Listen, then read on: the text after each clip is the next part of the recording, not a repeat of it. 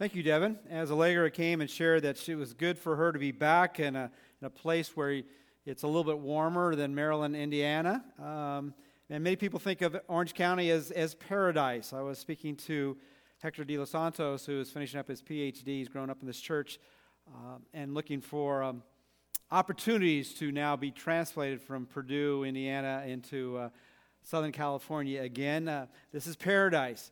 Uh, there are various paradise places that people like to either live or travel to, and one is close to us, or fairly close to us, is Hawaii. Uh, but you know, it doesn't take much for paradise, a place that we would call paradise, to be more considered a place of panic. And if you're familiar at all with what just happened over the weekend, you're well aware what has caused people to say, "I wish that was the last place I was at at the moment." Because uh, this was the announcement given to those who were in Hawaii, and it was uh, these words Ballistic missile threat headed to Hawaii. Seek immediate shelter. This is not a drill.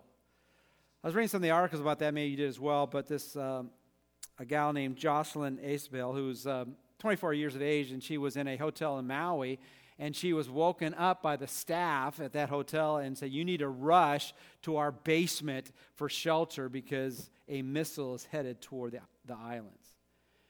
And, and so, for 20 minutes, I guess that's how long it took, there was a 42 cent chip that somehow misfunctioned or malfunctioned, and that's why that alert came that this was not a drill, but a ballistic missile was headed toward where they were staying uh, that fear was rampant in the land uh, because they were wondering was this the last day that they were going to be alive? And, and, those who were natives, they had a little bit of sense of what, or some of the options as, as far as going to shelters, but those who were tourists, they, they were, unless they were in a place that were hurting them to a location, they were, they were just cr- crawling underneath desks or whatever it might be, hoping that this might be somewhat of an aid in the midst of a missile that might be hitting.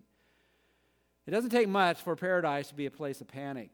And it's all about whether there's a battle that's about to rage, and are you going to be the consequences for uh, weapons of mass destruction, or at least your destruction, are headed your way. Now, when you're not thinking about something heading your way like a missile, you're looking at a place you like to live at or tourist or be a tourist at. Is this a place of enjoyment and filled with excitement? But it doesn't take much to change. And what I want to say to you, even if you're living in Orange County, and we are living in Orange County at least at the moment, is that uh, we are in the midst of something that is not a, an idle threat. We are in a battle. And often what happens is people can be uh, the last to know. We know in December 7th, 1941, that people were living in paradise in, in Hawaiian Islands, and then uh, an unseen enemy, at least to their sight, was approaching them, and devastation happened. And for many, there were probably more causes for death and, and, and pain because they weren't ready. And that often happens in the spiritual realm as well. And this morning, we're going to be looking at that as we look. We're now returning to our series in the Gospel of Luke, which is all, it's all about knowing the truth about Jesus and his plan for us. Is we're going to look at the truth about spiritual battles. And even as I was looking at this section in God's Word, there's no way we're going to be comprehensive about all the things that God's Word says about spiritual battle. But we're going to, we're going to hit some major themes this morning. And even as uh, we were sharing with the first service and we had a, a short response in terms of raising of hands concerning those who were in some of the battle fronts that we were talking about, uh, we are in a war. And the Bible calls us to be on the alert because someone is seeking to devour us. And hopefully you are well aware of that and are ready for this battle. Well, let's, uh, let's pray one more time and ask God to, to really have our hearts and minds alert to His truth this day. Let's pray together. Father, we do thank you that you have called us to, into relationship with you. And we're convinced that's an awesome life. Jesus said it was an abundant life, a life filled with joy, not just any joy, but your joy, a full joy. But that doesn't mean it's always going to be easy. And there are going to be times of struggle, and there's going to be times uh, filled with pain, and there's going to be times filled with more questions than answers.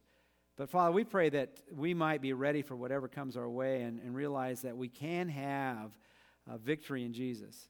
And we pray this day that you might cause us to, to center on the truths that will make a difference in our lives. And we praise in Jesus' name. Amen. Turn your Bibles to Luke chapter 11, and, and we're going to be looking at a, a section of Scripture that, interesting enough, is in a, in a context.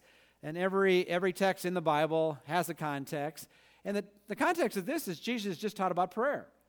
Now, that would be something you think Jesus would do, tell people how to talk with God, and he did that, and he gave a model prayer. We call that the disciples' the Lord's prayer, though it's really the disciples' prayer. And, and, it was a way to communicate with God. And it's it's the Lord's prayer that uh, we'll often recite. There's the Reader's Digest view of it in Luke, but in Matthew, um, is uh, it, it's the familiar phrases: um, "Our Father who art in heaven, hallowed be your Thy kingdom come, Thy be done on earth as it is in. Give us this day our daily, and forgive us our debts as we forgive our debtors. And lead us not into, into but deliver us from evil. And so, so we all know that. We all fill in those blanks better than you fill in the blanks of the pastor's sermon each week. But because it, it's, it's something we've heard over and over and over again. And it, really was a, a, prayer for us to say, what, what, should you pray about? And how should you pray? You ought to, you ought to fill your, your prayer with, prayers with praise. You ought to praise God. You ought to acknowledge who you're talking to and with. Uh, then you also ought to talk about to God and request things that are important. You ought to request His will to be done in your life. And so often we're looking for things and what God wants. Why don't you just follow my plan? And and then as we get so preoccupied with all the things that are wrong in this world, have you noticed there's some things wrong in our world? You know, and, and we're looking for human uh, solutions. And there's nothing wrong to be a part of the process why we are still here. But the problems are not going to be eradicated until who comes? Jesus. So we're looking forward for his kingdom to come. And, and then as we look at whatever we are encountering, and, and, most of us probably are not wondering if we can eat lunch to, to today after the service, uh, uh, but where should we eat it, right? Or what should we eat when we get home? But we know we've got something in the, in the refrigerator. But there are places in the world where they don't know where the next meal it is. But whether we know where the next meal is or not, we need to know everything comes from him. And if a ballistic missile that actually came and hit Orange County, we would not know the next day where our next meal would come, right? And so we want to give praise to that, to God for that. And we want to deal with the spiritual needs in our life. We need to have a forgiving heart and a spirit to other people. And we need to ask God not to lead us into those things we can't handle. Well, right in the midst of that, what God often did in the ministry of Jesus, he now takes theoretical prayers or theoretical truths and now puts it into the realm of the practical. And Jesus encounters someone who is in need of prayer. And as you think about it, it's not only do we pray to God, but God has prayed for us. And we talked about that last week as Bill shared from John 17 Jesus interceding in our behalf. Where here's Jesus praying for someone who is caught up in the spiritual battle, and actually in his life, he's been losing it. And this is what we want to see this morning as we look at Luke chapter 11. In Luke chapter 11, this is what we want to kind of center our hearts and minds about. We're going to be looking at what does it mean to encounter the seen and unseen world. Has anybody here seen the unseen world? Now, that's a bogus question, right? Because if you raise your hand, well, how could you see that which cannot be seen? Okay? But the thing is, we've seen the seen world, but we haven't seen the unseen world. But whether we've seen it or not, and by definition it can't be seen, is that it's still there. We can see the manifestations of the unseen world, but we can't see the unseen world. But there is a battle out there, a spiritual battle, that includes not only things we can look at, but things we can't look at. Well, how are we supposed to deal with that? Well, let's look at Jesus living out that prayer of his um, in Luke chapter 11, and then see the principles for us as we encounter spiritual battles. Begin with the first verse in that section. Luke chapter 11, verse 14. And he, Jesus, was casting out a demon, and it was mute. When the demon had gone out, the mute man spoke, and the crowds were what? They were amazed. Sometimes when you read a section of scriptures, even the most obvious ones, you think, well, why, why, did, why was that the reaction? Now, if I was in that situation and never had seen it for the first time, I'd be amazed but had Jesus cast out demons before? Had his followers cast out demons before? Had even an expanded group of his followers cast out Jesus? He sent out the 70 and they'd cast out demons? Now, we, not seeing how that, how that would look, we're just taking it by by faith that that's actually what happened, but they had seen it or heard about it. And yet now they were amazed. Because this is one of the more unique casting out of a demon. Because they had been taught by their leaders and they had heard by way of, of uh, urban legend that the only way you could cast out a demon was to discover the demon's name. And then you call that demon out by name. And if you've ever seen any of the movies, I don't like those kind of movies. I don't watch those movies, but you know, we're thinking a demon possessed person is speaking all these profane things out of their mouth.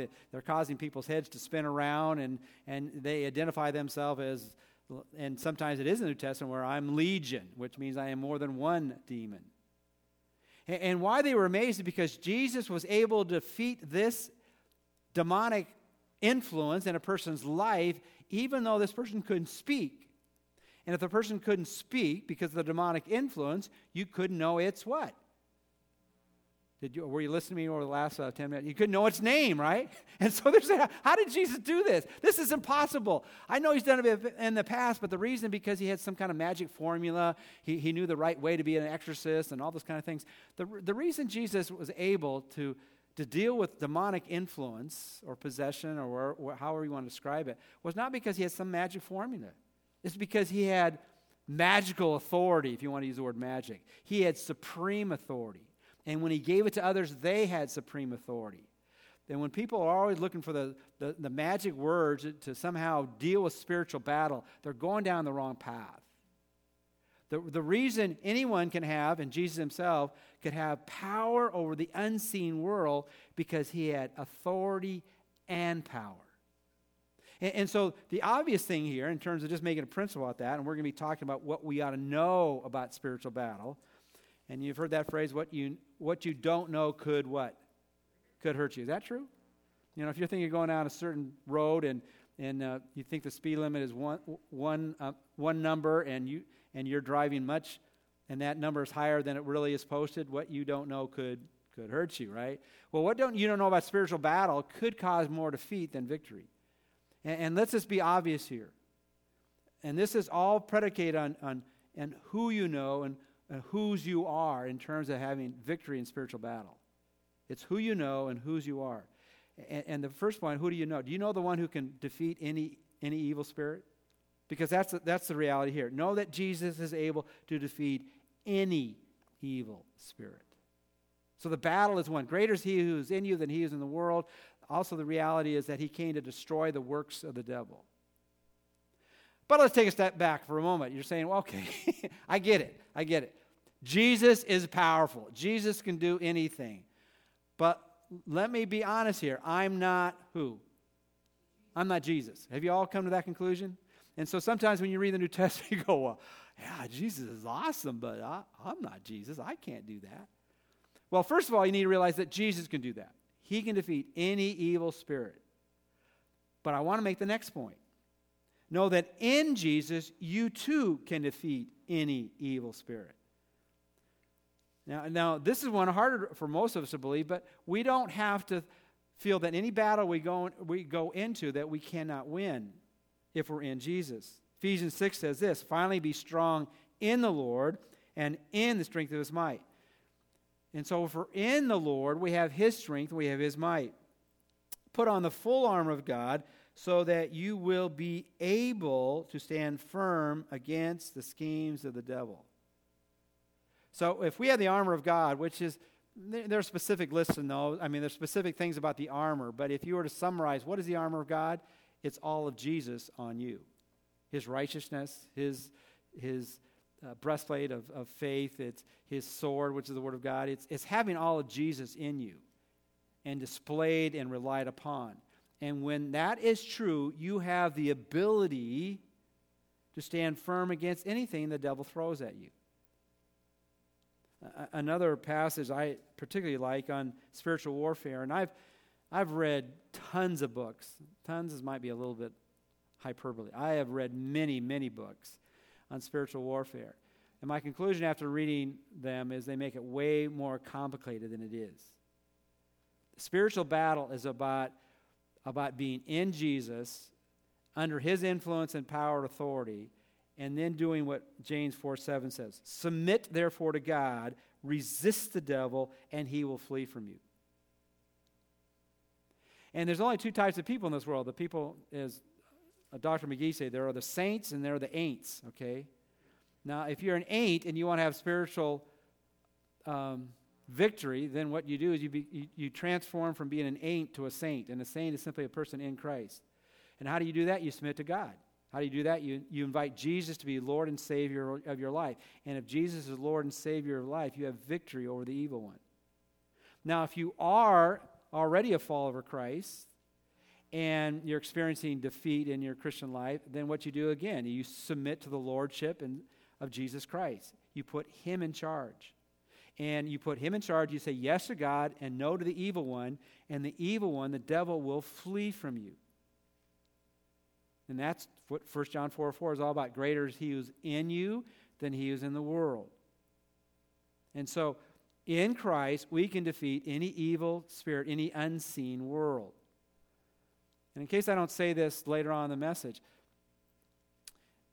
often we, we, we wonder, well, is, is this the devil making me do it? We don't, I mean, unless you're Flip Wilson. Remember Flip Wilson? Anybody remember Flip Wilson? Know, he would, you know, have that, I don't know what, I forget what that was, it laugh in or whatever he was in. He, you know, he would say, the devil made me do it. The devil made me do it. Well, we don't really have to try to determine what is the cause for me to getting off the, the path God wants me to be. Is it, is it the devil? Is it the world? Or is it my own selfish fleshly desires? Because in every spiritual battle, all three are probably being used at the same time. And sometimes one is more pronounced than the other. But the weapon is the same submit to God and say no to the evil one or to the evil influence, whether it's the world trying to have you adopt its values. And don't we all struggle with that? Man, I want that. I want. Can, I would be much more happy if, if I could somehow do this and whatever it might be or I, if I could look like whatever, a different way I look, is that there's the values of the world, and then our own selfish desires, and then there's the influence of the unseen world, the evil one.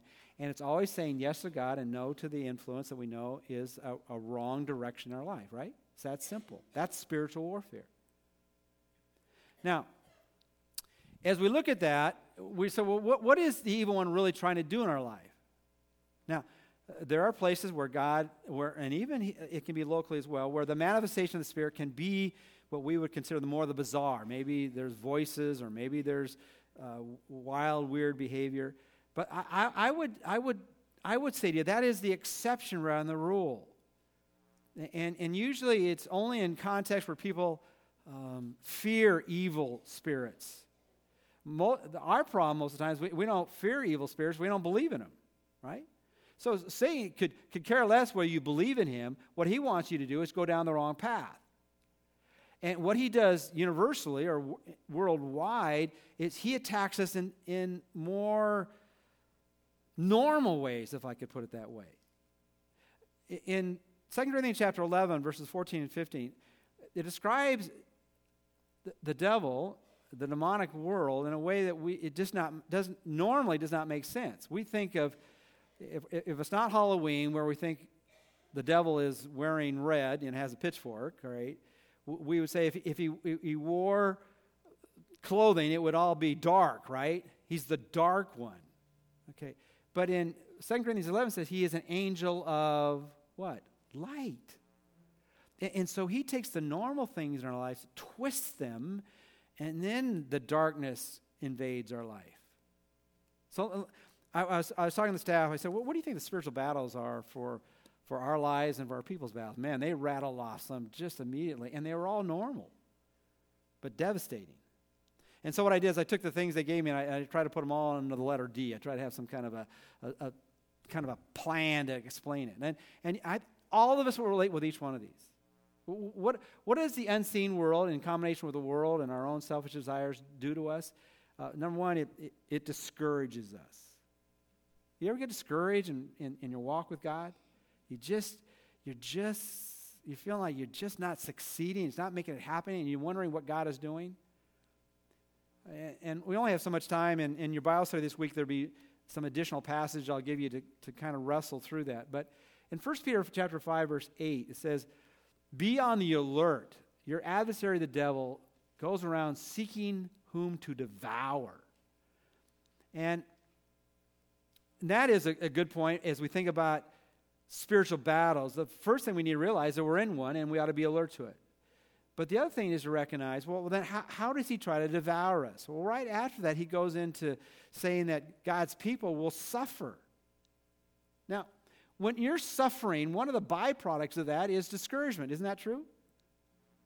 If you've ever had, uh, I saw Nancy, and she kind of went to the back there, but you know, you, you, get the flu or you get the cold, and you think, well, it's going to be you know a couple days, maybe a week, and then it lasts not only a week, but two weeks, three weeks, five weeks, six weeks, and all of a sudden you get what? Discouraged. And it could be, it could just be a physical condition, and you're wondering, God, why you, why, why, why am I not getting better? And you wonder where God is, and and all of a sudden there, there's this thought in your mind, so, well, gosh, gosh, if God was so powerful, why am I so sickly? You know, why am I feeling so badly?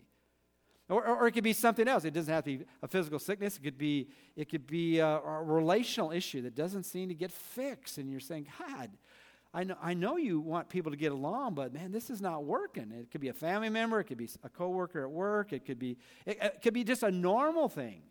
And some of you I've talked to where it's, it's, it, those are the attacks. It just gets you down. And, and all of a sudden, God's word tells you look, at suffering is part of the Christian life. And, and what I want you to know is that I am with you. In Joshua, yeah, can you imagine, you know, if you're ever going to follow, uh, follow someone, you know, it's, it's, it's better if you follow someone that wasn't immensely successful. Can you imagine Joshua following Moses? I mean, he talked them out of the promised land. He parted the Red Sea, and what am I going to do? And so he tells them, okay, I want you to be strong and courageous. Do not tremble or be dismayed, for the Lord your God is with you. And they were going to have some difficult times when they got to the promised land. And he said, look it, when you get discouraged, be filled with courage. It's kind of like a play on we're discouraged, we're encouraged. We have courage or we have fear. And that's the attack of the enemy. And, and, the solution there is realize that God is always with you. We might not always understand why we're going through what we're going through. And we only naturally say, I wish I wasn't going through what I'm going through. But He's with you. And the, the attack is to, to bring you down and be on the alert. It's going to happen. So He can discourage us. Secondly, uh, and I just, because I had needed the letter D, I put this one. He, he, he can defeat you. Now, in one sense, the, Satan can't defeat you, but you can go through a defeating moment. It's like you, you can lose without being a loser. Do you understand what I'm saying? Right? You can lose without being a loser. You're, you're, you're not going to win every battle, but it doesn't mean you're still going to win the war. Well, if, if you remember Peter, Peter uh, there were 12 disciples. You know, one of them we, we, throw, we check off because, you know, Judas wasn't, he's kind of, he was a false disciple, but, but the other 11 were pretty good. But Peter often, when, when the other, 11, other 10 got kind of uh, filled with fear, he was always filled with what looked like faith. But sometimes that faith was pride, not disguised as faith. And, as Jesus was going to go to the cross and he told them, You're all going to scatter, he said, Well, I won't scatter. I don't care, I don't care what anybody else does. I'm going to remain strong. Remember that? Are you still with me? Okay. And, and so, you know what Jesus says? Okay, okay, Peter, you need to understand this is a battle. And so he says, okay, I'm going to I'm to allow Satan to sift you like wheat. Luke chapter 22. And, and you know, Peter felt he was going to make it, and, and yet he got defeated. Now, when you get defeated, and I, I'm describing defeat here, is when you don't measure up to even the level of faithfulness of God that you think you should be, your, your own level, not somebody else's level, but your own level, you feel good or bad? You feel bad, don't you? And if you go through that enough times or in a significant way, you say, well, why even try anymore? All I do is keep failing, right? That's Satan defeating. That was the work he had on Peter.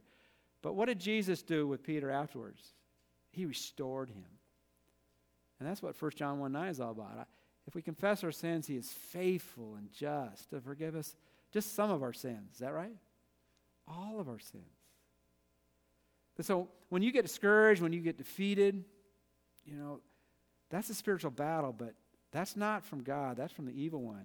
We will, we will lose some battles here, but if you feel that you are a defeated person, just like if you feel yourself a loser because you haven't won every game, then that's from Satan. In Revelation chapter 12, 9, we know that, that spiritual warfare deals with being deceived. It says in Revelation chapter 12, 9 that the evil one deceives the whole world. Now, deceiving simply is, is simply, you can find that very easily. It's, it's believing a lie. Uh, has anyone here ever believed a lie? Have you ever had buyer's remorse? You bought something you thought was going to do something for you, and you realized you got it home and it didn't work, and go, man, I, I bought into that sales pitch. And, you know, that's in something not really important, but other times we believe lies about ourselves or about other people or whatever it might be, and, and we, got, we started going down the wrong path. And I want you to understand that, that, that the, the thief comes to steal, kill, and destroy, but Jesus came to give you life and the answer to, to dealing with being deceived is to know the truth. And that's why we emphasize the Word of God so much here. Uh, you know, Romans 15 4, for whatever was written in earlier times was written for our instruction, so that through perseverance in the encouragement of Scriptures we might have hope. And the absence of having hope is despair and, and, and being deceived. And then finally, and there's, we could add to this, but kind of like discouragement when you get depressed.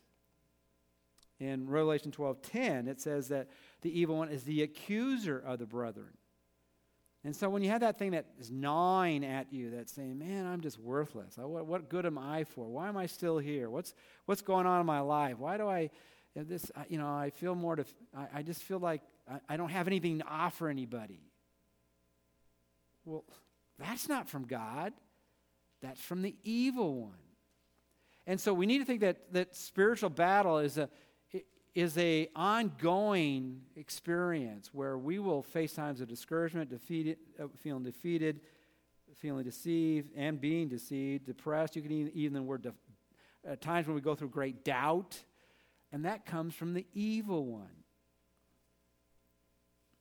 And know that when we're in Christ, we can defeat that. Say yes to what God has said. What has God said is in His Word and believe that and not what we're feeling, and we'll have victory. Thirdly, so a couple things to know about spiritual battle. Know that, that Jesus defeats any, any evil spirit, and that in Jesus we can defeat any evil spirit. Number three, know that, that Jesus, that with Jesus, there are unseen powers that can defeat any seen enemies. Now, this is all background to going back to the Luke passage, but there's a fascinating story in Second Kings that I'm going to tell super briefly. But what we, we often forget is that the power that we have in Christ is to deal with the battles we have in life. You know that familiar verse, Philippians 4:13, I can do all things through Christ who strengthens me. And this is this is not like Superman where you can you can run faster than a speeder, speeding bullet and jump over tall buildings in a single bound. That's not that. Okay? It's not being a, all, all of a sudden instantly a better golfer when I get on the golf course because I pray Jesus help me hit a good shot here. That's not what he's talking about here. He, he's talking about dealing with life's challenges. He was in jail when that happened. He said, "Look at I can I've learned when I'm in Christ to defeat the battle of having abundance or suffering need." of, of being set free or being in prison, going through difficult times or not going through difficult times. It's through Christ. And that's a seen thing. He's, he, Paul could see the, the, the guard that he was chained to. That was an un, unseen enemy. That was the Roman Empire. That was a seen enemy. In Daniel chapter 10, I just mentioned that th- there's an occasion there where even in the unseen realm, there's some things happening. There was an angel, probably Gabriel, and he couldn't quite accomplish the, what needed to happen, and the angel Michael had to show up. But what's more interesting is in, in 2 Kings chapter 6, we have the story of Elisha. And Elisha was a prophet of God, and, and he was protecting the king of Israel from the king of Aram. And the king of Aram got ticked off because he said, How come I can't overcome the king of Israel? And the word got back to him because Elisha is warning him every time you're trying to get him. He says, Okay, if I can't get the king of Israel without Elisha being around. I'll get Elisha. So he sends his armies to get one man. Now, Elisha was connected with God, so he knew that was all going on in the, in the seen world as well as the unseen world. And when the army showed up, he had an associate with him. and the associate goes to, to, uh, to Elisha and says, What are we going to do? We're going to we're to be killed by all these armies around us. And, and, and Elisha says, Lord, will you help him see what he does not see? And he prayed that prayer, and now that his associate was able to see all the armies of God that were surrounding the armies of Aram. And so when you go through battling, you realize that not only do you have God Himself on your side, but you have all His angelic realm when He wants to send them to protect you from whatever you see. I was talking to someone right be, before the services, and they, and they, they said, they were just new to our church, and they said, Man, I, I came in, I, this is what I needed because I've just been overwhelmed. And when you're overwhelmed, you need to realize the overwhelming resources you have. That there are unseen forces that can deal with the seen obstacles in the world and your own issues that can overcome. We'll turn back to Luke chapter 11. Because we've only really looked at uh, one verse, and that was Jesus healing the man who was mute and there was a reaction. We, we said the crowd got amazed. They got amazed because they, they didn't think this could happen unless you could know the name of the demon. And he couldn't know the name of the demon because the demon, demon didn't speak out loud. And, and so they were amazed at the authority and power of Jesus. But not everybody reacted that way. In verse 15, but some of them, and he, he said, but some of them, this is a religious leader, said, He cast, this is Jesus, cast out demons by Beelzebul, the ruler of the demons. Others to test him were demanding him a sign from heaven. Eh, but he, this Jesus, knew their thoughts and said to them, Any kingdom divided against itself is, is laid waste, and a house divided against itself falls. If Satan also is divided against himself, how will his kingdom stand? For you say that I cast out demons by Beelzebul, but and I and if I by Beelzebul cast out demons, by whom do your sons cast them out? So they will be your judges. But if I cast out demons by the finger of God, then the kingdom of God has come upon you. When a strong man, fully armed, guards his own house, his possessions are undisturbed. But when someone stronger than he attacks him and overpowers him, he takes away from him all his armor on which he had relied and distributes, distributes his plunder. Now, that's kind of a longer response to what was going on there, but let me just dissect it simply.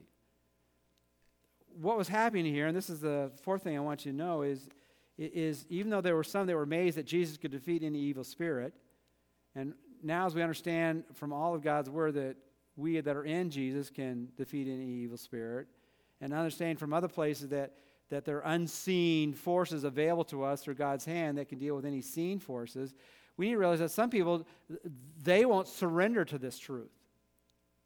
And what's interesting about it, if you look at the story here, it's, it's, it's this truth. No, that people reject Jesus even when they know better, see what he can do, and it makes sense.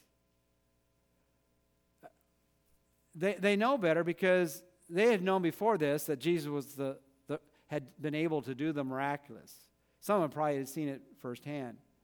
In fact, in, in this particular case, they had seen it firsthand. They saw Jesus set this man free who had been in, unable to speak. And, and, so they couldn't, they couldn't say, well, Jesus can't do the miracles. It's all big hoax because they, they had been there. But they, but they rejected it. Well, when they rejected it, they had to come up with some kind of answer. What, what was their answer? Well, you don't do this by the power of the Holy One. You just do this by the power of the evil one or the unholy one. You do it by the power of Beelzebul. Beelzebul, which is hard to say fast, quickly, that's why I stumble over it, it is the god of the the, uh, the pagan god of the Ekron people in the city of Ekron in Second Kings, but it, it, became known in the people of Israel's culture that it was a synonym for Satan, or the evil the, de- of the, of the, of the devil.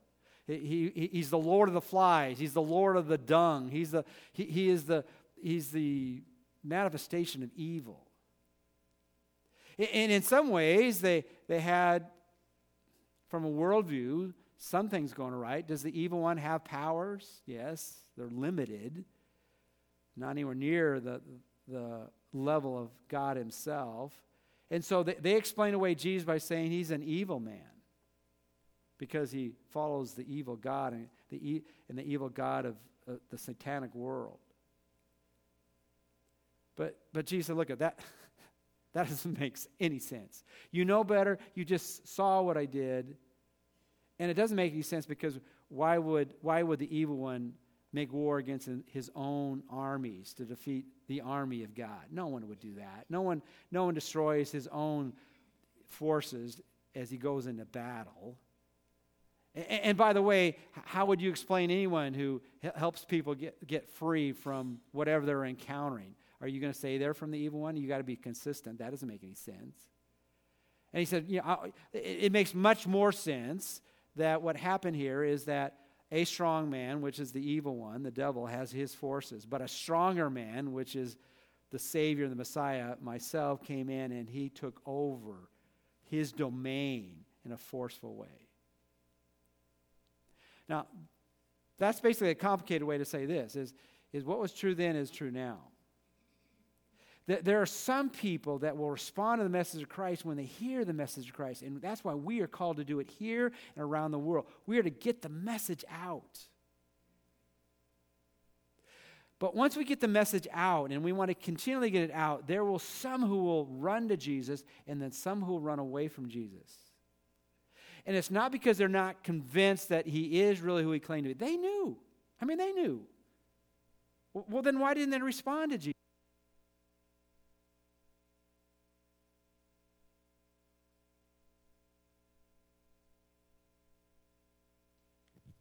They didn't, they didn't, want, they didn't want to give up being ruler of their own life. And, and, and they didn't want to give up their own sin.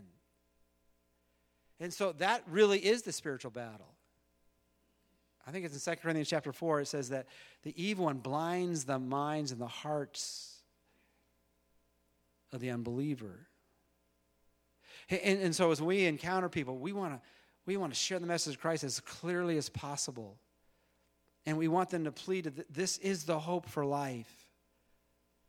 But we need to realize sometimes it's not because we haven't done a good enough job explaining it or we haven't lived life perfectly. Sometimes people just reject Jesus because they don't want him. They don't want him to be the leader and Lord of their life.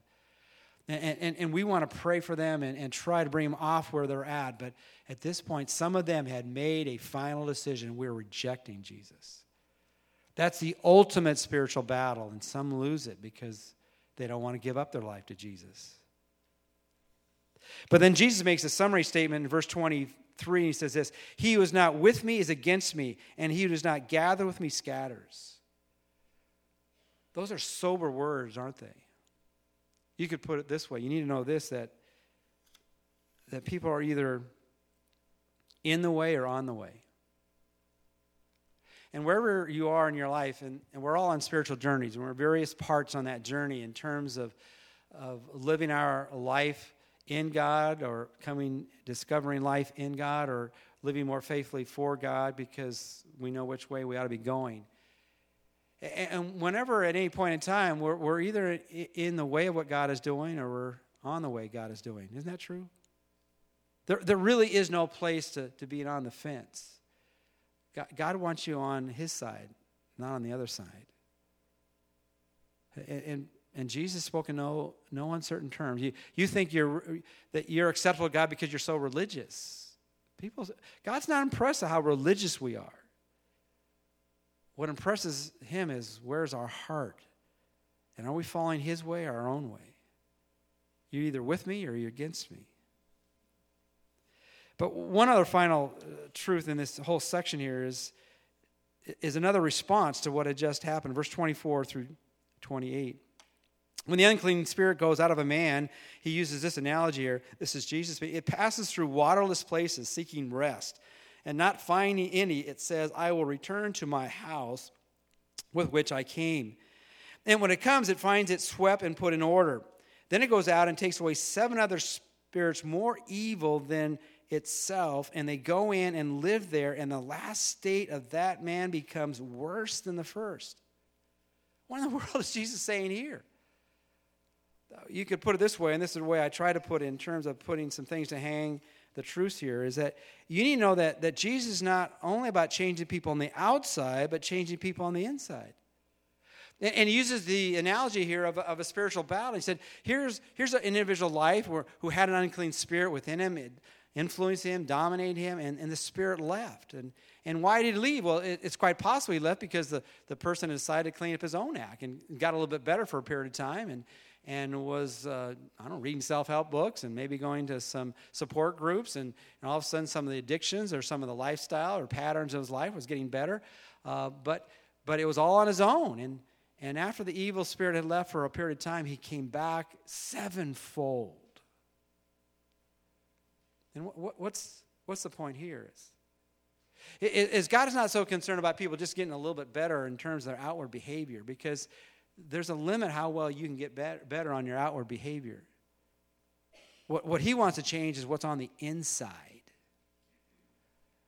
Then I was trying to think, well, can I think of any analogy? Well, I, I would say, do you know some people in your life that have turned over a new leaf for a period of time? You know, we're just starting the new year, and a lot of people make New Year's what resolutions, and, and for some of them, they do a pretty good job for a while. But for most people, what happens? they go back. You know, the studies I've read about, you know, people who desire to lose weight and aren't very successful, what happens is they, they lose a little weight, or maybe they lose a lot of weight. And what happens? They not only gain the weight they lost, but they usually gain more weight than they lost. Now, you know, I'm not, this is not a, you know, a counsel on weight loss or, or developing new habits and things like that. But I, I would say this is that that's an analogy of what happens. If we're just trying to change by putting more self discipline or self determination on things that need to be changed, there's a limit to what will happen. And often what happens, it returns back and it becomes worse than it was before. And that's just in the natural realm. And if you put the unseen world in here, what God is interested in is not reformation, but regeneration. What, what He wants is for people's lives on the inside to change. And that's an ongoing life with Jesus. And so often we just miss it. Concluding with this section here, look at verses 27 and 28. While Jesus was saying these things, one of the women in the crowd raised her voice and said, Blessed is the womb that bore you and the breasts of which you nursed. And you're thinking, okay, you had, you had two crowds here. You had the crowd who were amazed at the miracle of Jesus uh, healing or uh, this man who was filled with the, the demon that caused him not to be able to speak. He was mute. And then you had the other crowd who were cause, calling him to be, that he did it by the power of the evil one. And then all of a sudden you had this individual who said, well, okay, now we've heard from an individual. She got it right. But she didn't. She didn't get it right. I mean, what she said was true, but if that's all she understood, blessed is the one who brought you into this world. And we ought to look at the story of Christmas and be amazed at Jesus uh, coming from Mary and God choosing her out of the, the line of, of the prophetic line and, and, a, and a woman who had a heart of faith. But if that's all it is, we miss it. Because Jesus responds this way, but he, Jesus said, on the contrary, not my mother that you ought to count as blessed, but blessed are those who hear the word of God and observe it. That puts it pretty plainly, doesn't it? In Luke chapter 8, verse 21, Jesus said this. He says, uh, Oh, by the way, and they were looking for his family. He said, My mother and my brothers are those who follow me and obey my word. When we talk about being a part of God's church, about uh, part of God's flock, about being the body of Christ or being the family of God, it's, it's those who hear his word and obey it. So, what's the point this morning? The point this morning is what is it that you know that you need to put into practice? I mean, I, I would dare say many of us knew that Jesus was able to defeat any evil spirit. I mean, when you don't know the answer to a question, you just say Jesus, right? You know, Jesus could do it, but do we know that we in Jesus can defeat any evil spirit? Do we know that, that we have unseen powers that will defeat any unseen enemies or seen enemies? Do, do we know that, that people, and this is the, the ultimate spiritual battle, can know better, can see better, and, and they know, and, and it makes sense to them and still reject him? Do you know that we're either in the way or on the way? Do we, do we know that he's more concerned about change on the inside than the outside? And how does that happen? It's not by some magical formula, it's by knowing Jesus, following his word, and obeying it. Let's pray together. Father, we pray this this morning that we might be people who, who know that we're in a battle a ballistic m- missile has been sent, and it's, it's not a drill, it's a reality. And the reality is that we, we are in a battle that will attack us from the world's values, our own personal desires, and from the evil one. But we have one who can make us victorious when our trust and faith and obedience is in him. And Father, I would pray for anyone here this morning that, that doesn't know you in a personal way. Might they realize that they're in a battle, and this battle is a very subtle one that sometimes will just deceive us to the point we believe a lie, but Jesus is the truth. And when we ask Jesus to come in our life, forgive us our sins, and, and make us a new person on the inside, that's what he'll do.